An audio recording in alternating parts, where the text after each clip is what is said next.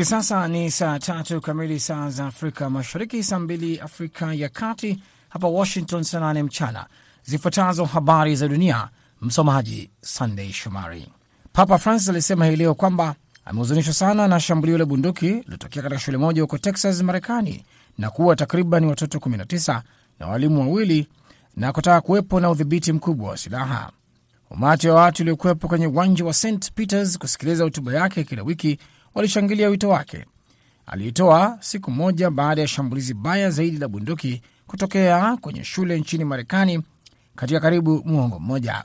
Papa Francis amesema wakati umefika kwa watu kusema tumechoshwa na biashara ya kiholela ya silaha na kuwataka watu kuchukua hatua za dhati kukomesha mauaji haya ya kusikitisha.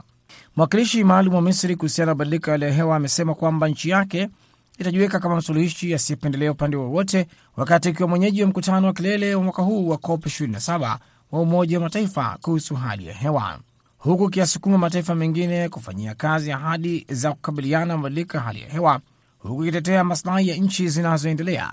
Misri ambako maandamano ya wananchi yamepigwa marufuku itaruhusu maandamano kuambatana na kanuni za mkutano wa kilele wa Novemba 7 hadi 18 huko Sharm el Sheikh, alisema Wail Abdul Majid, mwakilishi maalum wa rais wa COP 27. Msafirishaji huyo nje wa gesi asilia Misri inachukua nafasi ya urais wa mazungumzo ya mabadiliko ya hali ya hewa ya Umoja Mataifa kutoka Uingereza. Mkutano wa kilele wa mwaka jana huko Glasgow, Scotland ulimalizika kwa nchi karibu mia mbili zilizohudhuria kuahidi kuimarisha ahadi zao za hali ya hewa mwaka huu. Mataifa tajiri pia yaliwakatisha tamaa watu wengi huko Glasgow kwa kusema kuwa hawataleta dola bilioni mia moja za mwaka zilizoahidiwa kutoka mwaka 2020 hadi 2023 ili kusaidia nchi zinazoendelea na mpito wao wa nishati na kukabiliana na ulimwengu unaoongezeka joto. Maendelea kusikiliza habari za dunia kutoka idhaa ya Kiswahili ya Sauti Amerika, VOA, ikitangaza kutoka Washington DC. Nigeria imepokea dozi milioni 4.4 za chanjo ya Johnson and Johnson za COVID-19 kutoka Uhispania. Afisa wa serikali hiyo alisema, alisema Jumanne Nigeria tayari imekushapokea dozi milioni mbili za chanjo ya Johnson and Johnson kutoka Finland, Ugiriki na Slovenia, huku zaidi ikitarajiwa kutoka nchi za Umoja wa Ulaya. Faisal Schwab, mkuu wa idara ya kitaifa ya maendeleo ya afya ya msingi NPHCDR, alisema Nigeria inataka kuchanja asilimia sabini ya watu wake. Amesema nchi hiyo ipo mbali na kufikia lengo lake, lakini mchango wa Uhispania utasaidia. Shuaibu alisema asilimia 23.4 ya watu wanaostahiki kupata dozi ya kwanza ya chanjo, wakati asilimia 15.8 wamechanjwa kikamilifu dhidi ya virusi vya korona. Nigeria imerekodi kesi laki 255,937 zilizothibitishwa kufikia Jumanne na vifo vipatavyo 3143.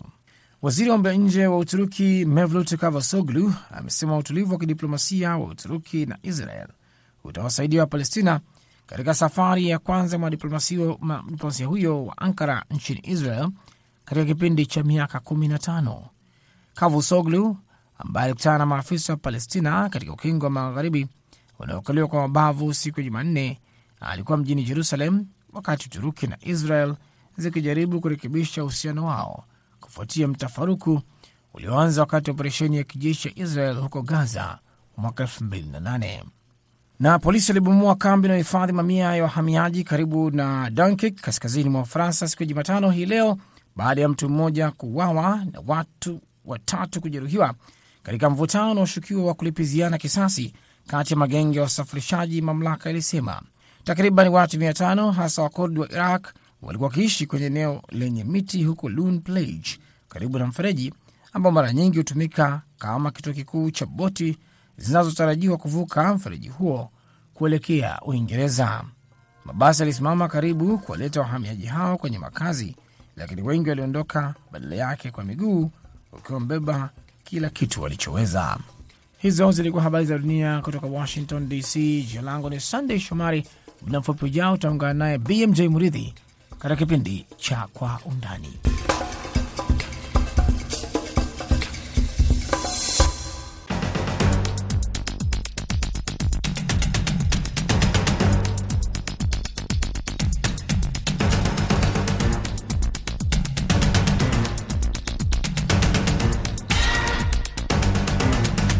Hii ni Kwa Undani kutoka idhaa ya Kiswahili ya Sauti Amerika, moja kwa moja kutoka hapa jiji kuu la Marekani, Washington DC, kipindi ambacho huangazia ripoti zinazogonga vichwa vya habari.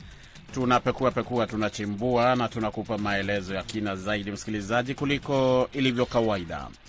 Kwenye sehemu ya kwanza ya kipindi hiki tutaangalia yale ya hivi punde kabisa baada ya mtu mmoja mwenye umri wa miaka kumi na minane kuwaua kwa kuwapiga risasi watoto kumi na tisa na waalimu wawili hapa Marekani. Kulikoni? Vilio vya kila mtu ukisikiliza, bado naalamikia hichi kitendo cha sheria ya kuruhusu silaha kuwa mikononi mwa watu bila sehemu zingine, bila background check.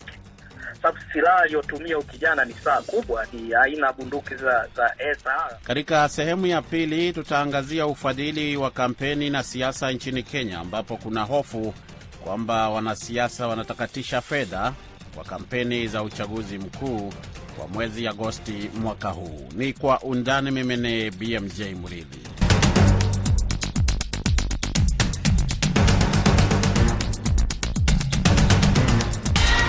Naam, kama ulivyosikia msikilizaji, katika taarifa zetu ni kwamba mtu mmoja mwenye umri wa miaka kumi na minane amewaua kwa kuwapiga risasi watoto wasiopungua kumi na tisa na walimu wawili na kujeruhi wengine kumi na sita ikielezwa kwamba aliingia darasa moja hadi lingine ili kutimiza azma yake hiyo eh, huko jimboni Texas eh, hapa Marekani. Shambulizi hilo lilifanyika hapo jana katika shule ya Robb Elementary School katika mji wa Uvalde katika jimbo hilo la Texas. Hata hivyo, muuaji huyo katika tukio hilo linaloonekana kuwa baya zaidi kwa takriban mwongo mmoja hapa Marekani aliuawa na maafisa wa usalama. Gavana Greg Abbott wa jimbo hilo la Texas amesema miongoni mwa waliokufa pia wanajumuishwa watu wazima wawili akiwemo mwalimu. Shambulizi hilo la shule ya msingi ya Rob katika mji huo wenye idadi kubwa ya jamii ya Kilatino linaingia katika rekodi mbaya zaidi baada ya lile la mauaji ya watoto ishirini na watu wazima sita katika shule nyingine ya msingi eh, huko Sandy Hook katika mji wa Newton, jimbo la Connecticut hapo mwaka wa elfu mbili kumi na mbili.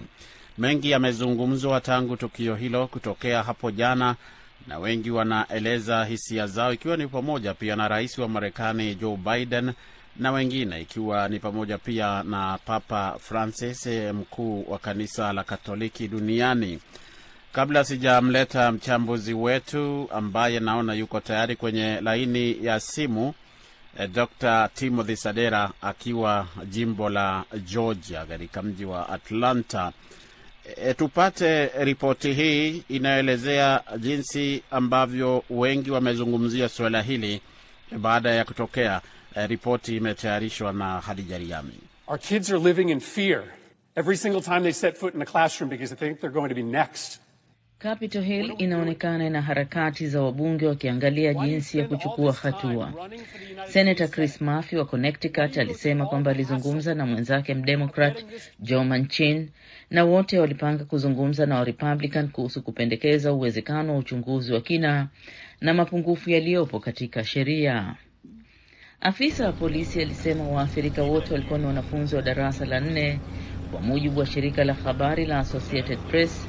Akizungumza katika mahojiano na kituo cha televisheni cha CNN na afisa wa idara ya usalama ya Texas Luteni Christopher Olivares, Rais Joe Biden alitoa hotuba yenye hisia kali akitaka kuwepo kwa masharti mapya kuhusu umiliki wa silaha. Most Americans support common sense laws, common sense gun laws. Wamarekani wengi wanaunga mkono sheria za kawaida zenye kuleta maana, sheria za bunduki. Nimetoka tu hivi punde kwenye ziara ya Asia na kukutana na viongozi wa Asia. Nimepata habari hizi nikiwa ndani ya ndege. Kilichonistua ni aina hii ya mauaji ya watu wengi kwa bunduki, na ni nadra sana kutokea kwingineko duniani. Ni kwa nini? Was these kinds of mass shootings rarely happen anywhere else in the world. Waziri Mkuu wa Uingereza Boris Johnson Jumatano alituma salamu za rambirambi kwa jamaa wa waathirika. Uh, Bwana Spika, nataka kuanza kwa kuunga mkono ulichosema kuhusu ripoti mbaya sana ya ufyatuliaji risasi huko Texas katika shule moja ya msingi. Mawazo yetu yako kwa wote wale ambao wameathiriwa na shambulizi hili baya sana. Papa Francis Jumatano alisema amesikitishwa sana na mauaji hayo. Il cuore affranto per la strage nella scuola elementare in Texas. Nimesikitishwa sana na mauaji kwenye shule ya msingi huko Texas. Nawaombea watoto na watu wazima waliouawa na familia zao. Wakati umefika kwa kusema inatosha kwa umiliki holela wa silaha. Sote tuna nia ya dhati ili majanga kama haya yasitokee tena. Jana kiongozi wa walio wengi katika baraza la Senate Chuck Schumer alianza mchakato wa kuwasilisha miswada miwili ambayo ilipitishwa na bunge na kuiweka yote miwili katika kalenda ya Senate kwa uwezekano wa kupigiwa kura. Mswada mmoja utaongeza kipindi cha uchunguzi kwa ununuzi wa silaha kutoka siku tatu mpaka siku kumi.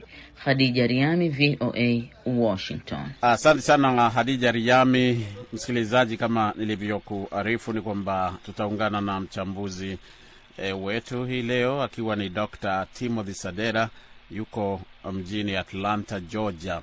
E, Dr. Sadera, baada ya maelezo yote hayo, kwanza kabisa tulikuwa na wewe e, sio siku nyingi zimepita baada ya mashambulizi yaliyotokea kule Buffalo, jimbo la New York, na sasa tena haya ambayo yanaelezwa yana huzuni hata zaidi kwa sababu ya rika uh, ama umri wa watoto hawa. Hisia zako? Uh, makweli kama jinsi tulivyosema pale awali ni kwamba tendo lile lililotokea kule mji wa Buffalo lilikuwa tu ni kiangazo, maanake uh, na tukasema ya kwamba haijulikani, maanake waenda wazimu ni wengi kule nje, kwa hivyo wengine wanatazama wanacha, wanachangiwa sana na mambo kama hayo. Kwa hivyo tunapoona jambo la wiki juzi, kisha wiki jana pakawa ma, mauaji mengine pale mji wa Chicago ambapo watu wengine kumi na nne walipigwa risasi, wawili watatu wakauawa, na sasa wiki hii tena tunaona jambo kama hili. Jambo hili linatishia sana, kuna uoga mwingi sasa katika haswa hasa katika jamii. Na Sadera, kuna bila shaka kama ulivyosikia, uh, Rais Joe Biden amezungumzia suala hilo hiyo jana, akiwa akionekana kuwa na huzuni mkubwa, na vilevile vile, kuna viongozi wengine hapa Marekani wamezungumzia jambo hili na nje ya Marekani pia tulivyosikia hapo Papa Francis wa kanisa Katoliki. Lakini swali ambalo linazunguka na kurudi pale pale ambapo lilikuwa ni nini kitafanyika ili kuhakikisha kwamba hatupati tu kauli hizi kwamba tuna huzuni, Mungu awaweke pahali pema, Mungu awape e, neema yake. E, nini, nini ambacho unaona najua Sadera kwamba eh, labda utakuwa tu ni maoni yako, lakini nini kinachoweza kubadilisha hali hii?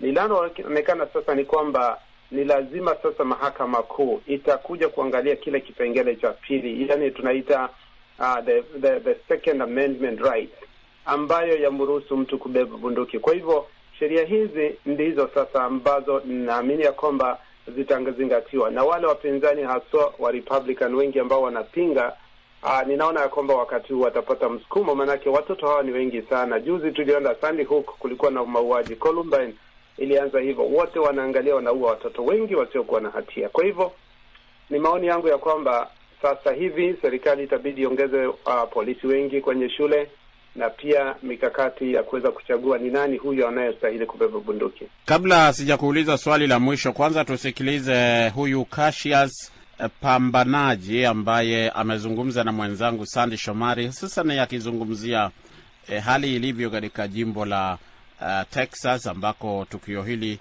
eh, limeshuhudiwa. Eh, hali ilivyo, watu wanapokeaje mambo haya eh, na hususan kwa sababu pia sio mara ya kwanza tunasikia uh, tukio kama hili ikitokea katika jimbo la Texas.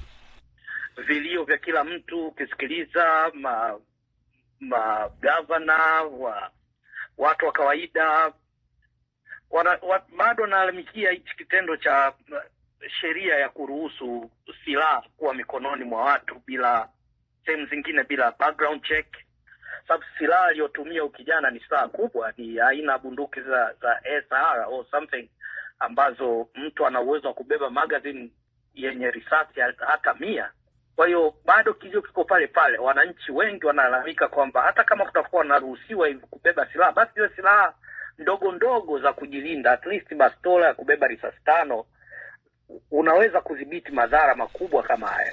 Naam, asante sana Sande Shomari hapo, uh, ukizungumza na Cassius Pambanaji uh, ambaye uh, bila shaka maelezo yake ni muhimu katika uh, katika kipindi hiki cha leo. Tukimalizia uh, Dr. Sadera, kuna uh, zungumzo linaloendelea hususan kuhusu mitandao ya kijamii na inavyotumiwa. Manake Uh, huyu inaelezwa ni kijana wa umri wa miaka kumi na minane. Ndio labda anaingia kuwa mtu mzima, amekuwa ni kijana, ni mtoto tu. E, lakini mitandao ya kijamii yaonekana kwamba inatumika e, kwa njia isiyofaa, kwa sababu kuna jumbe ambazo zimeonekana, sijui kama zimethibitishwa, lakini hata bila kumzungumzia huyu e, ni swala ambalo kila wakati kunapotokea shambulizi kama hili e, ni swala ambalo pia huibuka. Na wakati ukizungumzia hilo kwa kumalizia, e, pia tuangalie suala hili la wale wanaosema e, kwa sababu ya kuangaziwa kwa matukio kama haya na vyombo vya habari kwa mfano basi wale ambao hata hawakuwa na nia ya kutekeleza mashambulizi kama haya wanapata e, hali e, kama motisha hivi wanapoona wanaona kama hawa ni mabingwa ambao wanatekeleza haya. Sijui masuala haya mawili e, social media na vilevile vile e, ushujaa ambao labda e, unaonekana kama ni ushujaa na wale wanaoangalia kwenye vyombo vya habari. Uh, kama jinsi tulivyosema katika yale mauaji yaliyopita ni kwamba kinachochochea sana sana watu hawa ama watoto wadogo kufanya mambo kama haya ni kwamba wanataka umaarufu. Wengine wamesoma kwenye social media ama mitandao ya kijamii, lakini jambo linalostahili sasa hivi, vile vyombo vya kijamii lazima sasa viadimike, lazima zikubali ya kwamba kuna makosa, manake kuna games ambazo, michezo ambayo ni violent games Mm, uh, kuna michezo mingi ya mauaji, watoto wanajifundisha. Mtoto hata akiwa mdogo, kazi yake ni kushinda kwenye uh, kwenye kompyuta akicheza michezo ya kuua ya kuua ya kuua. Sawa sawa kabisa, shukran sana Dr. Timothy Sadera kwa mchango wako kwa leo. Nashukuru msikilizaji. Dr. Timothy Sadera anatukamilishia sehemu ya kwanza ya kipindi Kwa Undani, lakini usiondoke hapo ulipo, tutaingia na sehemu ya pili hivi punde.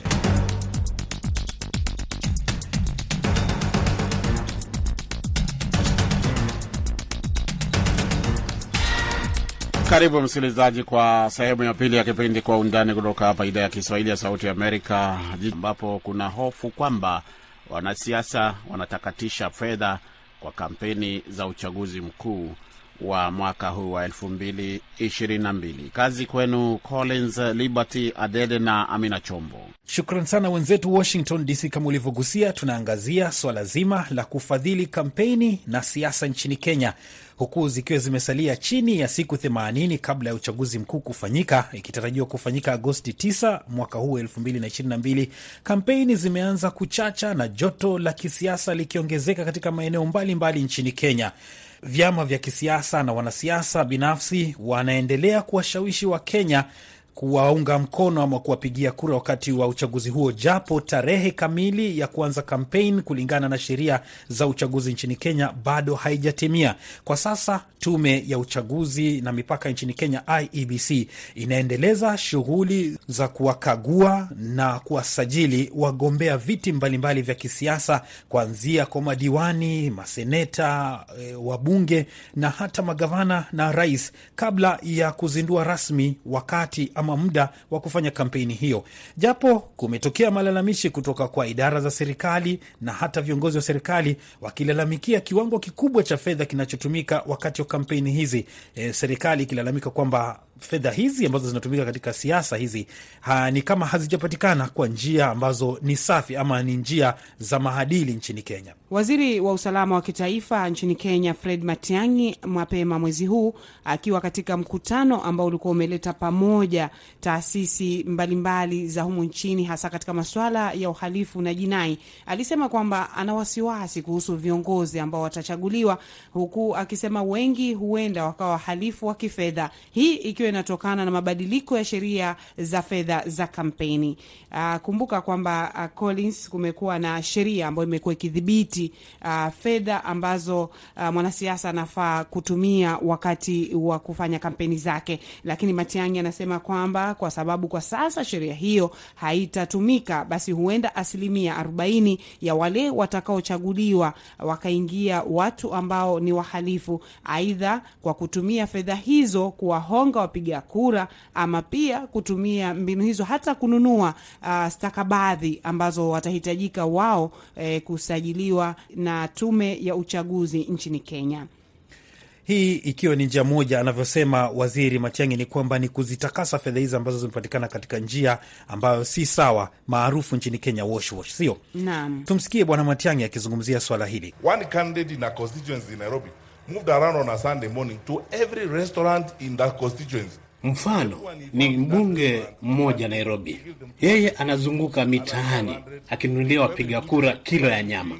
Wanaopatikana katika migahawa wanapewa fedha na kufuatilia. Utapata kwamba mtu kama huyo anachunguzwa na idara ya upelelezi kuhusiana na kutakatisha fedha. Akishafikishwa kotini, basi tunashutumiwa sisi kwamba hatuna ushahidi wa kutosha kumtia hatiani. Hatujui ni vipi sasa tutashinda vita hivi. Mimi nikizungumza kama afisa wa serikali, ikiwa hatutakuwa makini, itakuwa vigumu sana kusimamia uchaguzi na uongozi bora. Hebu fikiria mambo haya kama yanakwenda hivi vile tunavyoona sasa, itakuwa vigumu pia kutengeneza sheria kudhibiti fedha za kampeni ikiwa tumewateua viongozi kama hawa. Review. Ni sauti yake waziri wa usalama wa ndani ya nchi Daktari Fred Matiang'i akizungumzia tatizo hilo la kutakasa fedha kupitia siasa. Na Amina, sheria za uchaguzi nchini Kenya zinasemaje? Kulingana na sheria za kufadhili uchaguzi ama kampeni, e, sheria iliyopitishwa mwaka elfu mbili na kumi na tatu inaangazia mambo mengi, ikiwemo kwamba tume ya IEBC ina jukumu kubwa la kusimamia na kudhibiti jinsi fedha za kampeni zinavyohitajika kutumika ama zitakavyotumika. E, pia IEBC ina jukumu la kuchunguza jinsi fedha hizo zimetumika. Kwa sasa vyama vya kisiasa pia wagombea binafsi hawajashurutishwa kuweka wazi walikotoa fedha wanazotumia katika uchaguzi au kuweka wazi fedha hizo wanazitumia vipi na zimetoka wapi, japo marekebisho ya sheria yaliyofanywa mwaka huu na kuleta mvutano mkubwa sana bungeni iliweza kurejesha sheria hiyo, japo haitatekelezwa wakati huu ama uchaguzi huu, bali chaguzi ambazo zitakuja pale baadaye. Na itakumbukwa mwezi Machi mwaka huu wabunge walipinga mswada huo wa kuweka wazi fedha, na wakasema kwamba hiyo itakuwa inakiuka haki zao za kibinafsi, kwa sababu haina haja mtu kusema fedha alizonazo ama amezitoa wapi kama sheria inavyotaka. Mswada wa mbunge wa Ndaragwa Jeremia Kioni ambao ulikuja uh, bungeni uliungwa mkono na asilimia kubwa ya wabunge, hasa akisema kwamba haifai kwa wao kuweka swala la fedha zao eh, kwa umma. Na vilevile vile, wabunge walisema kwamba sheria ya sasa inakiuka na pia vilevile vile kuleta uh, utofauti ya wale wanaogombania uh, viti vya kisiasa, kwamba mtu atatambua kwamba mbunge fulani kumbe ana fedha kima fulani na mwingine hana uh, pesa hizo. Kwa hivyo kutokana na hilo basi, uh, wabunge hao uh, kesi ile pia ikawa imepelekwa mahakamani kwa sababu IBC mwaka elfu mbili na ishirini na moja uh, ilikuwa imetaka ku uh, imetaka mwongozo huo kuweza kutiliwa maanani na pia kufuatwa, lakini kufikia Mei mwaka huu baada ya kesi kupelekwa mahakamani na IBC kwa kufuatia mvutano ambao umeusema, uh, Mei mwaka huu uh, IBC ilipata pigo baada ya mahakama kuu kukataa kuidhinisha uh, sheria ya kudhibiti kiwango cha matumizi ya fedha kwa kampeni za uchaguzi. Na katika uamuzi huo ambao ulitolewa na jaji Justice Mrima alisema kwamba kile ambacho kilibainika ilikuwa kwamba muda haukuwa umefika mwaka mmoja, na kulingana na sheria ya katiba eh, sheria yote ambayo itatumika katika uchaguzi inafaa kuwa imekuwepo kwa mwaka mmoja ama zaidi. Kwa hivyo hii ilikuwa chini ya mwaka mmoja. Pili, uh, wabunge walikuwa wamejitetea kupitia wakili wao kwamba hakukuwa na vikao vya umma. Kwa hivyo hilo pia mahakama lilichukua kwamba hakukufanywa masuala ya kushirikisha uh, wale ambao ni wapiga kura katika swala hili. Je, wao wangezungumziaje kwenye hilo? Kulingana na magazeti ya Kenya ni kwamba tume ya IEBC ilikuwa inahitajika kuweka kiwango cha fedha ambacho kila mwanasiasa, kila chama cha kisiasa ingeweza kutumia, haswa sana ikitiliwa maana ni kwamba vyama vya kisiasa nchini Kenya sasa vitaanza kufadhiliwa kutoka kwa fedha za serikali ama mfuko wa serikali. Katika hilo hilo pia utapata kwamba IBC, moja ya sababu yake kutaka eh, kuwepo kwa mwongozo huu ilikuwa ni kupunguza makosa ya uchaguzi ambayo yanajulikana kama eh, kwa lugha ya kimombo election offenses, ambapo moja ya makosa ya uchaguzi ni kutumia rushwa kwa wapiga kura.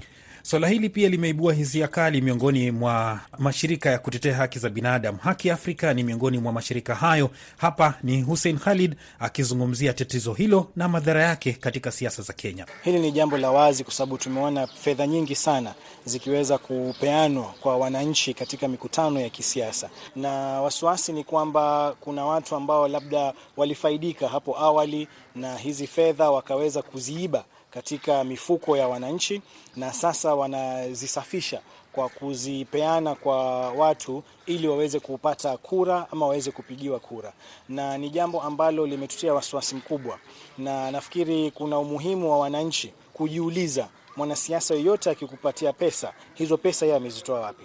Vilevile vile tunasema kwamba kuna uh, hicho kipengele ambacho kilitolewa, na hili ni swala ambalo Wakenya sasa inabidi tuweze kujiuliza kikamilifu.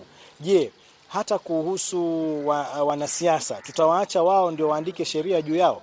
Kwa sababu kila kukicha tunaona wanaendelea kudhoofisha uh, yale maadili ambayo yamewekwa kwa kuhakikisha wanasiasa wamekuwa wanasiasa wa kuaminika. Kila kukicha tunaona sheria zikibadilishwa, sheria zikipunguzwa. Pale awali tulifikiria watawekewa matakwa ya digrii na mengineo, lakini yote hayo wameweza kutoa katika sheria.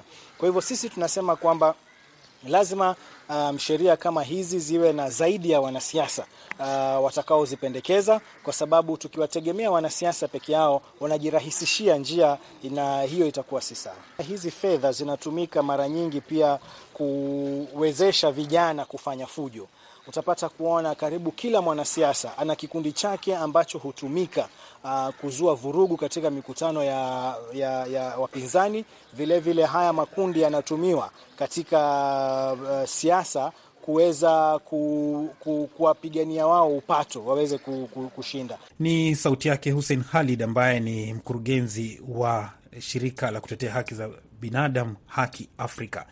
Kulingana na takwimu za taasisi ya Uholanzi kuhusu demokrasia ya vyama vingi WFD, ripoti iliyotoka mwaka 2021 2022 inadokeza kwamba gharama ya kugombea kiti cha kisiasa nchini Kenya ni takriban dola laki tatu kwa mgombea kiti cha useneta, dola laki mbili kwa yule anayegombea kiti cha ubunge, dola laki mbili elfu hamsini kwa yule anayegombea kiti cha mwakilishi wa wanawake katika bunge la kitaifa kutoka jimbo, na pia dola laki mbili kwa mtu anayegombea kiti cha wadi. Bila shaka kuna mengi ambayo yanajiri wakati huu ambapo tunaelekea katika uchaguzi mkuu ujao. Ukiangalia pia katika taarifa za hivi juzi tu, kulikuwa na mashirika ambayo pia ilitoa ile inaitwa red card alert, kwamba wale wote ambao wanatumia fedha za kihalifu, maswala ya ufisadi na wenye kesi katika mahakama uh, humu nchini Kenya ambazo zinahusu maswala ya jinai eh, kwamba wasihusishwe katika uchaguzi mkuu ujao. Lakini ukiangalia mwenyekiti wa tume ya IBC Wafula Chebukati akinukuliwa na vyombo vya habari alisema kwamba wao kama tume hawana mamlaka ya kumzuia mgombea yoyote eh, kugombania uongozi hasa baada ya uamuzi wa mahakama mwaka elfu mbili na kumi na tatu ulipomruhusu Rais Uhuru Kenyatta na naibu wake William Ruto kugombania nafasi ya urais licha ya wao kuwa na kesi eh, katika mahakama ya jinai ICC. Kufikia hapo tunahitimisha Kwa Undani kutoka Mombasa. Tumeangazia ufadhili wa kampeni na siasa nchini Kenya. Kwenu Washington. Asanteni uh, sana wenzangu Amina Chombo na Collins Liberty Adede mkiwa hapo Mombasa. Msikilizaji, wawili hao wanatukamilishia sehemu ya pili, na hivyo basi kipindi chote hiki cha Kwa Undani, kwa niaba ya wote waliokifanikisha, msimamizi ni Meri Mgawe, msimamizi mkuu Hadija Riami, mwelekezi amekuwa ni Saida Hamdun, mimi naitwa BMJ Mridhi. Tukutane papa hapa hiyo kesho, panapo majaliwa.